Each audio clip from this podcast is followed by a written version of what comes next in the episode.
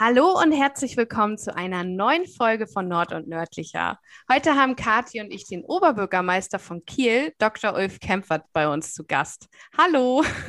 Hallo, moin. Ja, und Kathi ist natürlich auch dabei, wie immer an meiner Seite. Genau. Herzlich willkommen in dieser besonderen Folge. Und wir starten auch direkt mit unserer absoluten Lieblingsfrage. Und zwar, auch der müssen Sie sich stellen, was ist denn Ihr Lieblingsgetränk? Also an 360 Tagen im Jahr ist das Wasser, einfach schönes Kieler Leitungswasser. Und an fünf Tagen ist es Irish Coffee. Oh. Ähm, ich habe eine enge Verbindung zu Irland. Ich habe da studiert, habe da äh, viele, ein paar Urlaube gemacht und bin einfach, also wenn ich nicht so gerne in Deutschland leben würde, würde ich wahrscheinlich in Irland leben. Und das ist eine der wenigen Getränke äh, oder Drinks, die ich auch ziemlich gut selber machen kann. Und deswegen immer, wenn es Herbst wird, wenn es weihnachtlich wird, dann machen wir zu Hause für Gäste immer mal wieder ein Irish Coffee. Nach dem dritten bin ich aber auch dann zu nichts mehr zu gebrauchen. Obwohl so fünf Tage hätte auch gut zur Kieler Woche gepasst, so, ne? Also, ich das dachte, stimmt, ja. aber da gibt es ja jedes Jahr einen anderen Kieler Woche-Drink äh, ja. oder Cocktail und deswegen kann ich mich da ja natürlich nicht so festlegen. Ah, nee, das stimmt. Da müssen Sie sich durchprobieren. Das stimmt. Bleiben wir doch einfach mal in Kiel, jetzt nicht Kieler Woche, aber Kieler Ecken. Wir würden ganz gerne wissen, haben Sie eine Lieblingsecke, wo Sie sich gerne aufhalten? Also es gibt, finde ich, wenn man Kiel ein bisschen kennt und als Oberbürgermeister sieht man ja mehr von der Stadt als viele andere, dann entdeckt man immer neue, ganz tolle Ecken. Ähm, eine, eine meiner absoluten Lieblingsecken ist ähm, am alten Botanischen Garten. Mhm. Ähm, oben, da gibt's ja so ein kleines altes Gartenhaus, so ein schmiedeeisernes. Ähm, das ist eine ganz tolle Gegend. Da bin ich gar nicht so häufig, aber immer wenn ich da bin, finde ich es fantastisch. Äh, zum Glück noch ein ziemlicher Geheimtipp. Jetzt nach dem Podcast vielleicht nicht mehr, genau. aber ähm, mal sehen. Ähm, dann ist es, ich bin immer wieder begeistert, wie schnell man doch in Kiel auch ins Grüne kommt. Und ja. äh, meine äh, Laufstrecke ist in Kiel um Hammer herum, am vorderen Russsee und dann an der Eider lang. Und das ist auch, ich heute Morgen bin ich mal ganz ausnahmsweise sehr früh gelaufen. Und das ist einfach total toll, an der Eider lang zu laufen. Äh, ist so. Natürlich, Thiesenkai äh, finden alle super, vollkommen zurecht. Wer noch ein bisschen Geduld hat, sollte ein bisschen weitergehen, um das äh, ehemalige MFG5-Gelände sich mal anzuschauen. Denn das ist ja so ein bisschen unser Tempelhofer Feld, so wie in Berlin. Eine noch völlig freie, ungenutzte Fläche äh, wo man auch ganz viel Geschichte äh, entdecken kann, tolle Aussicht auf die Förde, einen Blick, den man sonst nicht so hat. Äh, und um das vielleicht abzuschließen, ähm, auf dem Ostufer finde ich äh, sowohl den Strand in Hasselfelde, ist mindestens genauso ein Geheimtipp für viele noch, als auch die Schwentine-Mündung, die wirklich auch ganz toll geworden ist. Aber ich glaube, da geht auch noch ein bisschen mehr. Die können wir noch schöner machen. Also echte Geheimtipps aus erster Hand. Ja. heute in der Folge. Wir waren ja gerade schon mal kurz bei der Kieler Woche und die ist ja auch immer recht kulinarisch. Was bevorzugen Sie, Matjes oder Backfisch? Matjes, ganz klar Matjes. Wenn er gut ist. Es gibt auch viel schlechten Matjes, aber ein frischer, leckerer Matjes, vielleicht noch so ein, äh, so ein Rotwein-Matjes oder sowas, das ist schon was Feines. Klingt echt gut. Und dann muss man sich ja auch die Kalorien wieder ablaufen oder vielleicht Fahrrad fahren. Was bevorzugen Sie da? Spazieren gehen? Also jetzt im Lockdown, wo man ja auch wenig Leute nur treffen darf, äh, gehe ich ganz schön häufig spazieren. Äh, mhm. Und äh, gestern vor einer Woche hatten wir ja abends da den Neuschnee. Äh, das war unglaublich toll. Da sind meine Frau und ich noch eine Stunde dann nachts rausgegangen. Aber weil es so weiß war und das Stadtlicht so abstrahlte, war es noch richtig hell. Ja. Ähm, die Leute, überwiegend sogar Erwachsene, waren am Rodeln und so weiter. Das war irgendwie ganz toll. Wenn nicht Corona-Pandemie ist oder Lockdown ist, dann bin ich doch deutlich mehr auf dem Rad äh, als mhm. spazieren gehen unterwegs. Und äh, welches Gewässer bevorzugen Sie denn, die Nordsee oder die Ostsee? Ganz klar die Ostsee. Äh, ich komme ja aus der holsteinischen Schweiz, aus der Nähe von Plön, deswegen eigentlich müsste ich sagen, die Seen in Schleswig-Holstein, damit bin ich aufgewachsen. Äh, aber die Ostsee ist, ist einfach sehr schönes, sehr mildes Meer. Ich bin auch gern an der Nordsee, doch wenn ich da drei, vier Stunden war in St. Peter oder an der Hamburger Hallig, die Nordsee nimmt einen körperlich mit, finde ich. Wenn man drei, vier Stunden an der Nordsee war, dann, dann ist der Tag gelaufen. Äh, dann kann man sich eigentlich nur noch irgendwo aufs Sofa flezen. Und bei der Ostsee, da kann ich auch einen ganzen Tag aushalten. Am, am Falkensteiner Strand oder in Dänisch-Niendorf oben gibt es ja viele tolle Ecken. Ähm, Heidkarte, überall so. Meine Heimat auch so ein bisschen. Äh, das ist, das ist, finde ich, sehr, sehr schön.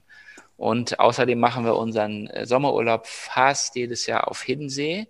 Mhm. Äh, also auch in der Ostsee, in Mecklenburg. Ist genauso schön äh, wie hier unsere Ostseeküste mit dem großen Vorteil für mich, dass mich da keiner kennt äh, ja. und ich da ganz normal einfach Ulf Kämpfer Privaturlaub machen kann.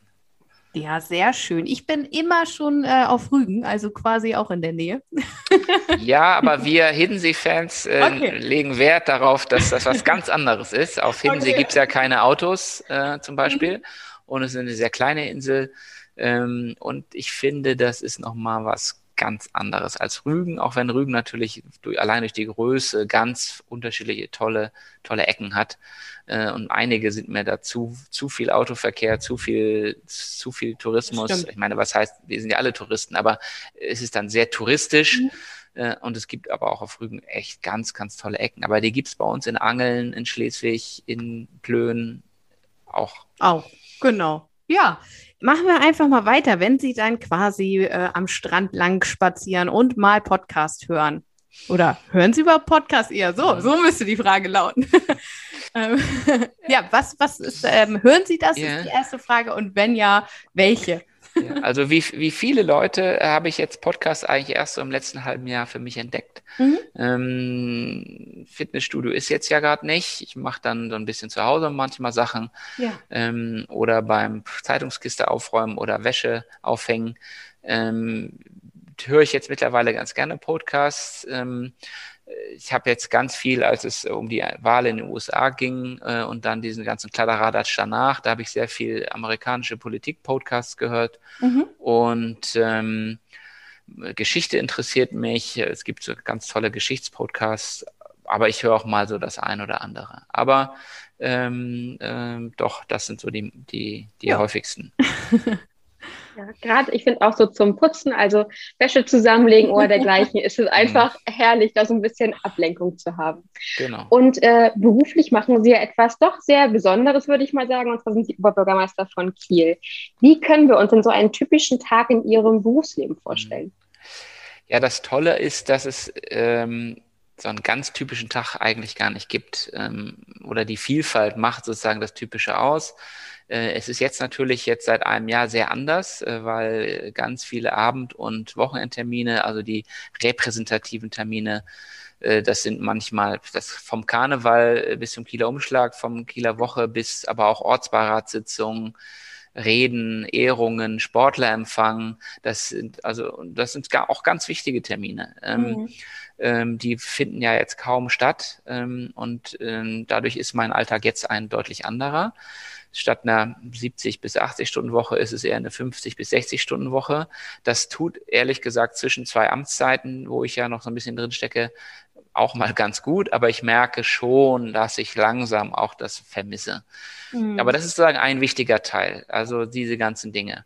Ähm, dann ähm, gibt es natürlich unglaublich viele interne Termine. Ich habe äh, glaube, 30 verschiedene Jourfixe, wie man das nennt. Ich bin ja selber Dezernent, das heißt, ich habe einen Jourfix mit dem Abfallwirtschaftsbetrieb, mit dem Rechnungsprüfungsamt, mit dem Kieler Wochebüro, mit der Pressestelle, mit meinem eigenen Büro, ähm, mit äh, Fraktionen, mit ähm, ganz vielen anderen. Zweimal die Woche eine Corona-Krisenlage, ähm, jetzt natürlich fast alles als Videokonferenzen, die Oberbürgermeisterkonferenz, Jourfixe mit allen Dezernenten und so weiter. Viele davon wöchentlich, einige mehrwöchentlich. Damit alleine könnte ich schon meinen Kalender füllen. Ja. Äh, dann gibt's natürlich Besuche, Treffen mit Investoren, mit äh, Gruppen, die die sauer sind oder die was wollen, mit denen man sich trifft. Letzte Woche habe ich eine Familie besucht, die wohnen in der Nähe vom, vom Holsteinstadion und machen sich Sorgen, wie das mit dem Umbau ist, äh, mhm. wenn jetzt das neue Hol Holsteinstadion gebaut wird und so weiter. Ähm, ich versuche, habe natürlich auch viele Akten, dafür brauche ich auch Zeit. Das ist aber eigentlich immer nur so zwischen den Dingen. Ähm, ich habe dadurch, dass ich äh, Vorsitzender des Städtetages Schleswig-Holstein bin, äh, und im Präsidium des Deutschen Städtetages. Da war ich zum Beispiel heute Morgen ähm, drei Stunden in einer Videokonferenz mit äh, 30 anderen Oberbürgermeistern, mit Herrn Schäuble, dem Bundestagspräsidenten. Da ging es um viele Corona-Themen, aber auch um viele andere Themen, Zukunft der Innenstadt, also Verkehrswende, also alles, was uns Kommunen eben angeht und wo wir darauf angewiesen sind, dass wir vom Land oder vom Bund Unterstützung bekommen, hm, finanziell oder, oder recht gute Gesetze. Das ist auch ein gar nicht so kleiner Teil meiner Arbeit, dass ich auch sozusagen jenseits ähm, von, von, von, von Kieler Rathaus aktiv bin. Ratsversammlung, Ausschusssitzung, you name it. Also unglaublich viel, äh, unglaublich vielfältig. Und ähm, früher habe ich mal etwas spöttisch gesagt, ich bin so eine Mischung aus Aktenfresser und Grüß Gott Onkel. ähm, das würdigt das ein bisschen herab, weil natürlich sowohl diese Leitung einer Verwaltung mit über 5000 Menschen als auch der eins der Gesichter der Stadt zu sein mhm. und die Stadt zu repräsentieren nach innen und nach außen, das sind schon sehr, sehr wichtige Funktionen. Und ich bin froh, dass es in Schleswig-Holstein so ist, dass beides in einer Person zusammenkommt. Es gibt auch Kommunalverfassungen, wo das stärker getrennt ist. Da gibt es dann die Stadtdirektoren. Ähm, und eine, eins von beiden wäre mir, ja, ich nicht sage nicht zu, lang, zu langweilig, aber zu einseitig. Mhm. Und die Mischung, die finde ich faszinierend. Und ich habe nie was Besseres in meinem Leben gemacht, was mir jedenfalls mehr Spaß gemacht hat. Und ich habe tolle Jobs vorher gehabt. Also das sagt schon was aus. Das klingt aber schön. Dann wollen wir aber noch mal wissen, gab es für Sie eine große Überraschung in Ihrem Amt? Gibt es etwas, womit Sie nicht gerechnet haben, was auf Sie zukommt? Hm. Es ist schwer zu sagen. Ich glaube, im Großen und Ganzen ist es vieles so ähnlich, wie ich mir das gedacht habe. Ja. Ähm, was mir immer klarer geworden ist, also wie wichtig ist Kommunikation? Mhm. Äh, sozusagen ganz viele der Probleme, die wir auch haben, jetzt bei Möbel Höfner oder an anderer Stelle, hängen häufig damit zusammen, nicht mit der Sache als selber. Ne, wir sind ja nicht korrupt, wir sind zwar keine Genies, aber wir sind auch nicht blöd. Unsere 5000 Leute hier sind alles super engagierte Leute. Das meiste kriegen wir schon ganz gut auf die Reihe. Aber manchmal klappt eben etwas aus irgendwelchen Gründen nicht und dann ist es häufig so, wer hat wann ist zu spät erfahren, wo hat man nicht gut kommuniziert, wo war es vielleicht widersprüchlich. Ähm, das das äh, ist mir, wird mir immer klarer, wie wichtig das ist. Ja. Und wie wichtig auch Beziehung ist, weil da steckt immer eine Form auch von Wertschätzung darin. Warum habe ich es nicht erfahren? Warum muss ich das aus der Zeitung erfahren und so weiter? Ähm, also am Ende ist es, äh, ist es geht immer um die, um die Menschen. Und äh, das, das ist mir noch deutlich klarer geworden, als ich das schon vorgedacht habe. Und ähm, es gibt manchmal so eine Ambivalenz ähm, meines Jobs. Wir haben, Kiel ist keine reiche Stadt zum Beispiel. Wir müssen immer das Geld zusammenhalten und dann redet man dort um 5000 Euro und dort um 10.000 und da mal 100.000 Euro und das geht auch gar nicht anders. Und dann kommt auf einmal eine Steuernachzahlung von 70 Millionen Euro. So. Und dann denkt man, ja schön, wozu habe ich mich jetzt eigentlich so angestrengt, irgendwo anders äh, mal 100.000 ja. Euro einzusparen? Weil diese 70 Millionen, das ist, die kommen oder kommen nicht. Ich habe darauf ja. überhaupt keinen Einfluss. Ich weiß es nicht vorher. Und dann in dem Fall war es auch so, dass äh, zwei Wochen später irgendwo anders wieder 10 Millionen weggingen und so weiter. Mhm. Und man, man fühlt sich, so man denkt sozusagen, ja, das ist, ich, man muss sich auch um das Mikromanagement, um jede kleine Frage und auch um jede einzelne Bürgeranfrage muss man sich kümmern. Und dann hat man Flüchtlinge, die nach Kiel kommen, dann hat man eine Corona-Krise, dann hat man 70 Millionen mehr oder 70 Millionen weniger und man hat überhaupt keinen Einfluss darauf. Also man ist sozusagen einerseits im Malstrom des Zufalls und der Geschichte und gleichzeitig, und das macht diesen Job so toll, ähm, äh, kann man doch als mit Kommunalpolitik und als Oberbürgermeister ganz viel gestalten. Und in der, in der Kommunalverfassung steht irgendwo drin, der Oberbürgermeister setzt die Beschlüsse der Ratsversammlung um. Ja, das tue ich auch. Aber was da für Beschlüsse getroffen werden und äh, welche Ideen nach vorne gestellt werden und mit welchen wir uns eher nicht so befassen, wo wir Ehrgeiz entwickeln und wo nicht, da kann ein Oberbürgermeister schon ein großes Wort mitreden. Und insofern, ich habe mal genannt, ist gesagt, man kann, wenn man es gut macht, so ein bisschen den Sound der Stadt mitbestimmen. Nicht alleine, aber eine vernehmliche Stimme in diesem Sound sein. Mhm. Und das ist ein unglaubliches Privileg. Ähm, und solange es 70 Millionen plus auf dem Konto sind, nehme ich solche Zufälle auch gerne in Kauf. Aber ich weiß natürlich, ähm, und ich weiß natürlich auch gerade die Corona-Krise, die natürlich nicht nur unsere Stadtfinanzen, sondern auch ganz viele wirtschaftliche Existenzen und die Psyche und die mentale, äh, also die, die, die Nerven von ganz vielen Kieler und Kielern ja einfach auch unglaublich angreift mittlerweile. Ähm, da wäre ich natürlich froh, wenn Politik ein bisschen planbarer wäre. Mhm. Aber sie ist es nicht. Und ähm, wir fahren eigentlich fast immer auf Sicht hier in der Stadtverwaltung. Und das macht es ja auch ein bisschen spannend dann doch, äh, die ja. Überraschungen, die dann so im Berufsleben auf einen treffen. Ja. Und äh, Sie sprachen ja auch gerade schon so ein bisschen Schwierigkeiten an. Was meinen Sie denn, sind denn gerade noch so die aktuellsten Schwierigkeiten oder auch die größten Hürden, die Kiel und Sie noch nehmen müssen? Mhm. Also langfristig bin ich total optimistisch für Kiel, für die Kielregion, letztendlich auch für Schleswig-Holstein weil wir, glaube ich, ganz viele Dinge haben, die im, im 21. Jahrhundert wichtig sind. Wir haben eine Weltoffenheit, wir sind eine stabile Demokratie. Äh, ich war ja auch Richter hier, wir haben echt gut funktionierenden Rechtsstaat. Ähm, wir sind noch relativ egalitär, sage ich das mal, reich und arm. Wir sind halt alle nicht reich in Schleswig-Holstein oder die meisten nicht. Äh, und ich glaube, das ist ein ganz wichtiger Grund, warum die Schleswig-Holsteiner jedes Jahr sagen, das glücklichste Bundesland werden, weil die sozialen Unterschiede äh, nicht so hoch sind, ähm, wie das anderswo der Fall ist und weil wir hier noch relativ auf dem Teppich geblieben sind, glaube ich. Mhm. Ähm, das sind total gute Voraussetzungen. Und wir haben Natur, wir haben Meer und das sind Lebensqualität, glaube ich, wird immer wichtiger. Und äh, für Kiel heißt das aber, wir sind die Landeshauptstadt, da sammeln sich auch viel Probleme. Mhm. Da sammeln, da sind auch immer viele Menschen, äh, denen es nicht so gut geht und um die müssen wir uns kümmern.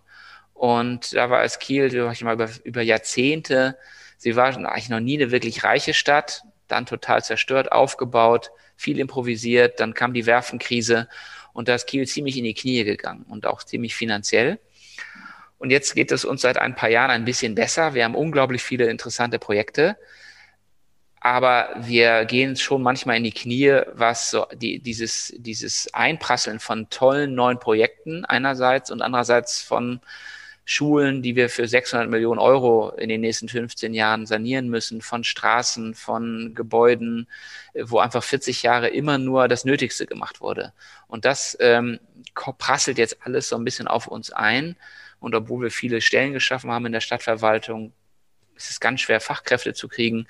Und insofern ist das, sind wir, fühlen wir uns immer ein bisschen überfordert und überwältigt von den Erwartungen, die die Kieler und Kieler an uns stellen. Und unsere Leistungsfähigkeit der Verwaltung ist in den letzten sechs Jahren, glaube ich, enorm gewachsen. Dumm nur, dass die Erwartungen der Bevölkerung noch schneller gewachsen sind als unsere Leistungsfähigkeit. Und ähm, der, diese, diese Gratwanderung, das ist etwas, was wir was wir jeden Tag machen. Und ich habe natürlich eine große Befürchtung, dass, sage ich mal, die Halbierung der Arbeitslosigkeit, die uns von 2005 bis 2020 gelungen ist, ähm, die, die hohe, die vielen neuen Stellen, die geschaffen worden sind, ja. die vielen Studierenden, die in der Stadt waren, die jetzt alle keine Vorlesung haben, ja. ähm, die so vieles, wir hatten in, also vieles hat in die richtige Richtung gezeigt in Kiel. Und ich hoffe nicht, dass wir jetzt durch Corona zu doll zurückgeworfen mhm. werden. Ja, dass sie den Kurs beibehalten können, quasi. Mhm. Mhm. Ähm, kommen wir auch zur nächsten Frage. Sie sagten so ein bisschen die, die Stimme der Stadt und wir haben auch ein paar Stimmen eingefangen und haben Fragen mitgebracht an Sie von unseren Hörerinnen. Ähm, und da fange ich einfach mal mit dem Thema Kiellinie an. Und zwar mhm. kam die Frage, wie wird sich die Kiellinie entwickeln und wie konkret ist diese Planung schon? Mhm. Die Kiellinie ist ja ganz schön lang, äh, seitdem auch das Hindenburg, Hindenburg-Ufer Kiellinie heißt, insbesondere. Ähm, ich weiß nicht, sind es knapp drei Kilometer oder sogar länger. Ähm, und das ist schon so ein Schatz äh, von Kiel. Die gab es ja auch noch nicht, auch nicht schon immer. Das wissen ja viele gar nicht. Dass äh, vieles ist ja auch erst so Olympia 72 da oder um den Dreh herum gebaut worden. Mhm. Also und so schön sie ist, äh, sie bleibt, finde ich, immer noch unter ihren Möglichkeiten.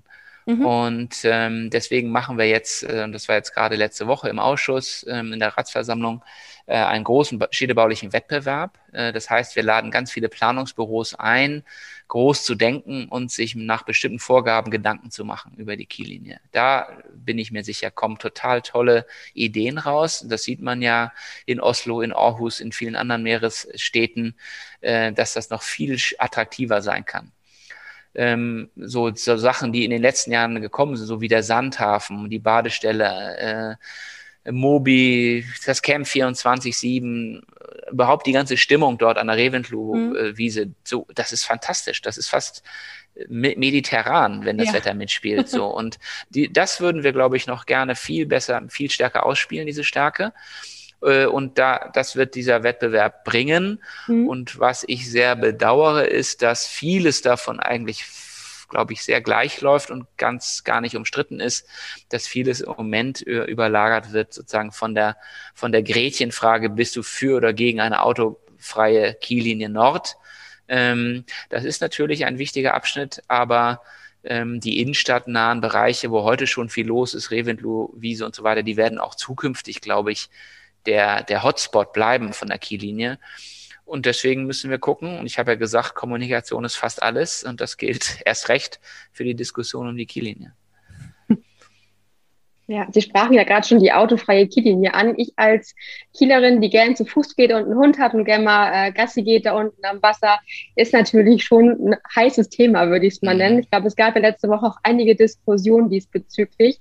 Aber ähm, wir können auch ein wenig Hoffnung haben, sag ich mal, für diejenigen jetzt, die dafür sind.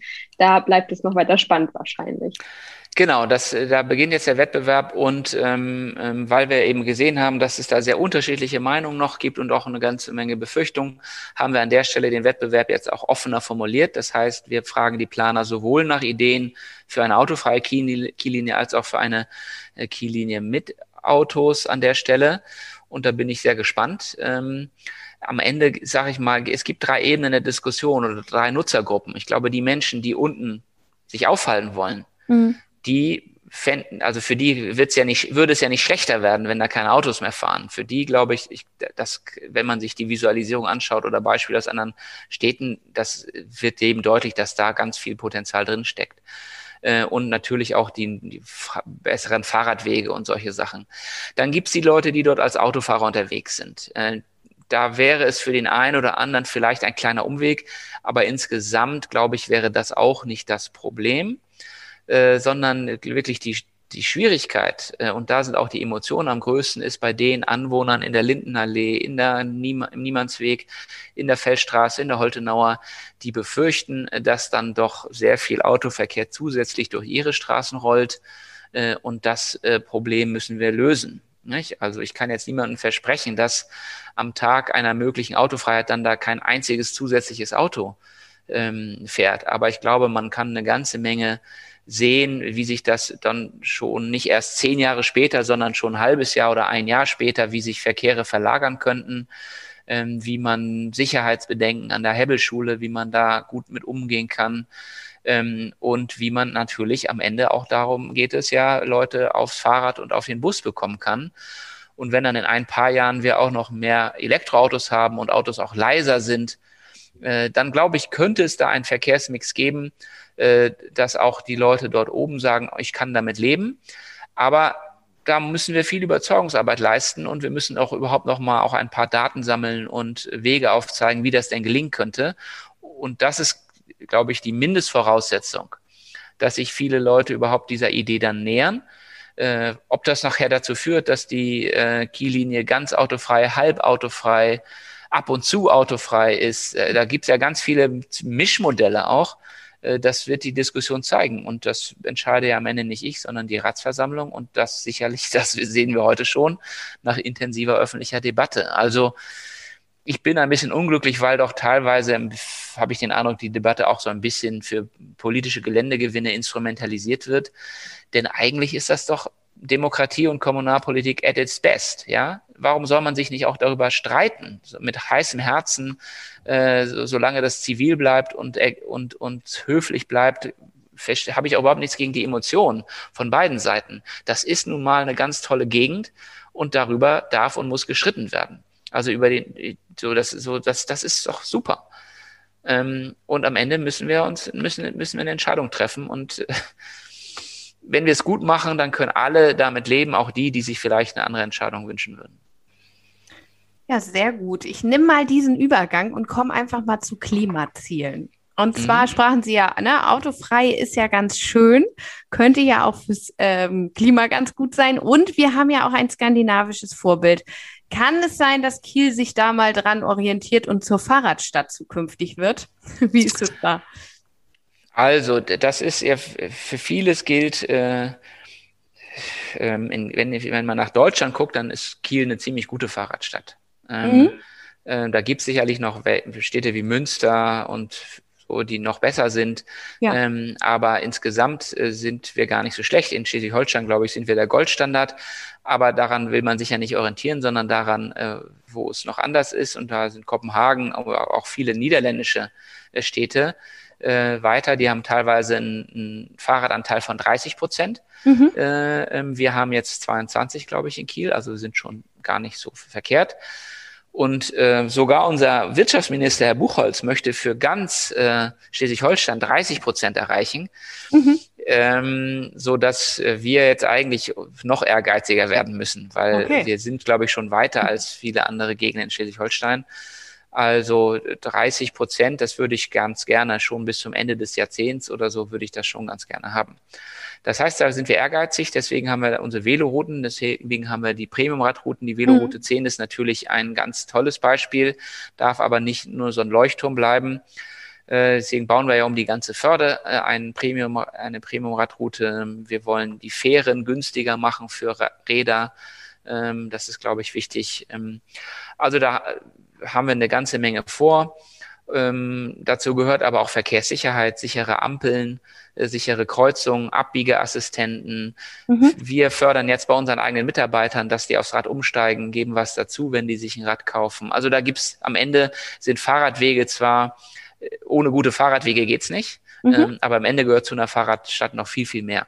Ja. Und daran arbeiten wir kontinuierlich.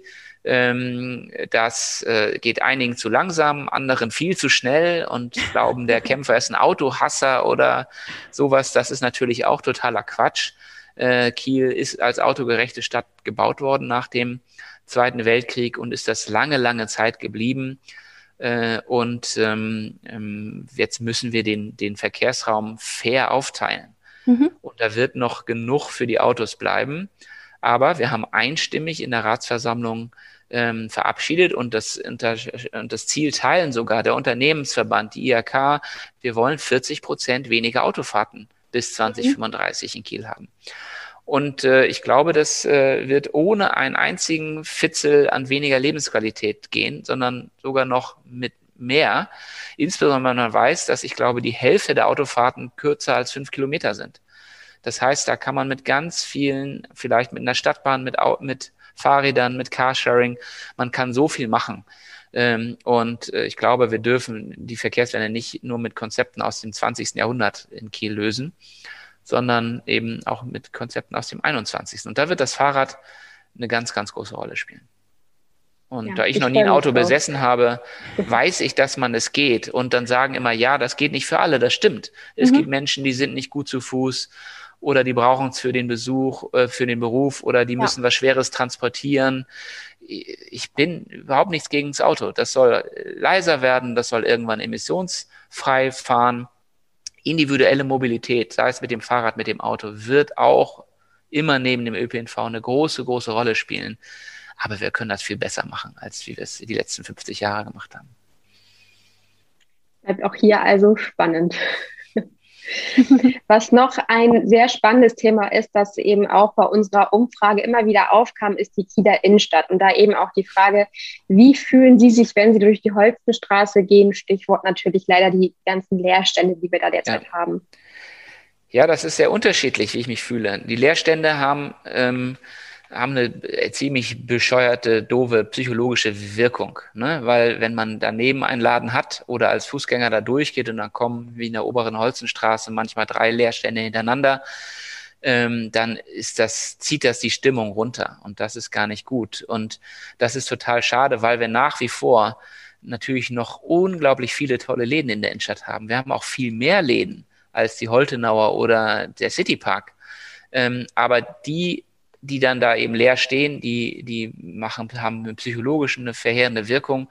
Und deswegen ähm, arbeiten wir dran. Und wir waren vor Corona schon ganz gut dran, hatten 30 verschiedene Neueröffnungen, ja auch einen Strukturwandel, mehr Gastronomie, äh, mehr, äh, mehr, mehr neue Geschäfte. Äh, und das ist durch Corona jetzt so richtig, richtig abgebremst worden. Äh, da liegt in Teilen auch eine Chance drin. Äh, aber im Moment ist das erstmal eine sehr schwierige Situation, aber ja auch nicht nur in der Kieler Innenstadt. Ähm, und ich hoffe so sehr, dass wir im Laufe des Jahres äh, am Holstenfleet, dann macht dort ja auch Gastronomie auf. Das hat man ja schon gesehen am, am, am Bootshafen, wie gut das funktioniert. Äh, wir haben eigentlich tolle Quartiere, Kedenküterstraße, die dänische Straße, ähm, wo, wo sich, wo man noch, glaube ich, viel mehr individuelle Atmosphäre reinbekommen kann.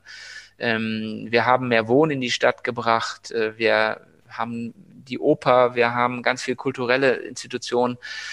Das ist die Zukunft der Innenstadt. Einkaufen wird immer noch eine große Rolle spielen, aber es wird nicht mehr der einzige Grund sein, weil natürlich Internet und der Citypark bleibt ja auch. Und so, und die Holtenauer, die war vor 30 Jahren keine besonders attraktive Einkaufsstraße. So, das heißt, der Kuchen ist ja nicht größer geworden. Ähm, und insgesamt ist Kiel eine sehr attraktive Einkaufsstadt, aber in Teilen der Innenstadt gibt es halt Schwierigkeiten und das wird sicherlich ein Schwerpunkt meiner zweiten Amtszeit sein, dass wir da noch weiter Grund reinbekommen. Es war auch in allen, das ist ja, es ist ja auch kein Kieler Phänomen. Äh, das ist brennt in ganz vielen Städten Deutschlands, sage ich mal, unter den Nägeln. Ähm, und ähm, ich, ich weiß ja bei einigen Leerständen, oh, was kommt da in einem halben Jahr hin? Da wird ein tolles neues Haus geholt. Ich weiß das, ich kann mich daran freuen, nur das wissen halt viele Menschen ja. nicht. Ne? Und das ist so ein bisschen auch ein Teil des, des Problems. Und es hat sich so ein bisschen ähm, so ein, so ein, so ein Mecker-Grundton, glaube ich, häufig von Menschen, die seit fünf Jahren nicht mehr in der Innenstadt gewesen sind, die dann sagen, ja, da findest du ja nie einen Parkplatz, wir haben sechseinhalbtausend Parkplätze, mhm. äh, die Innenstadt ist tot und so weiter. Und äh, meine Erfahrung ist, wenn man den Kielern gute Gründe gibt, in die Innenstadt zu kommen oder dem Umland, dann kommen die. Und ich hatte einen, einen Aha-Moment, das war im letzten September, glaube ich, da war so ja bei Corona eine ganze Menge möglich.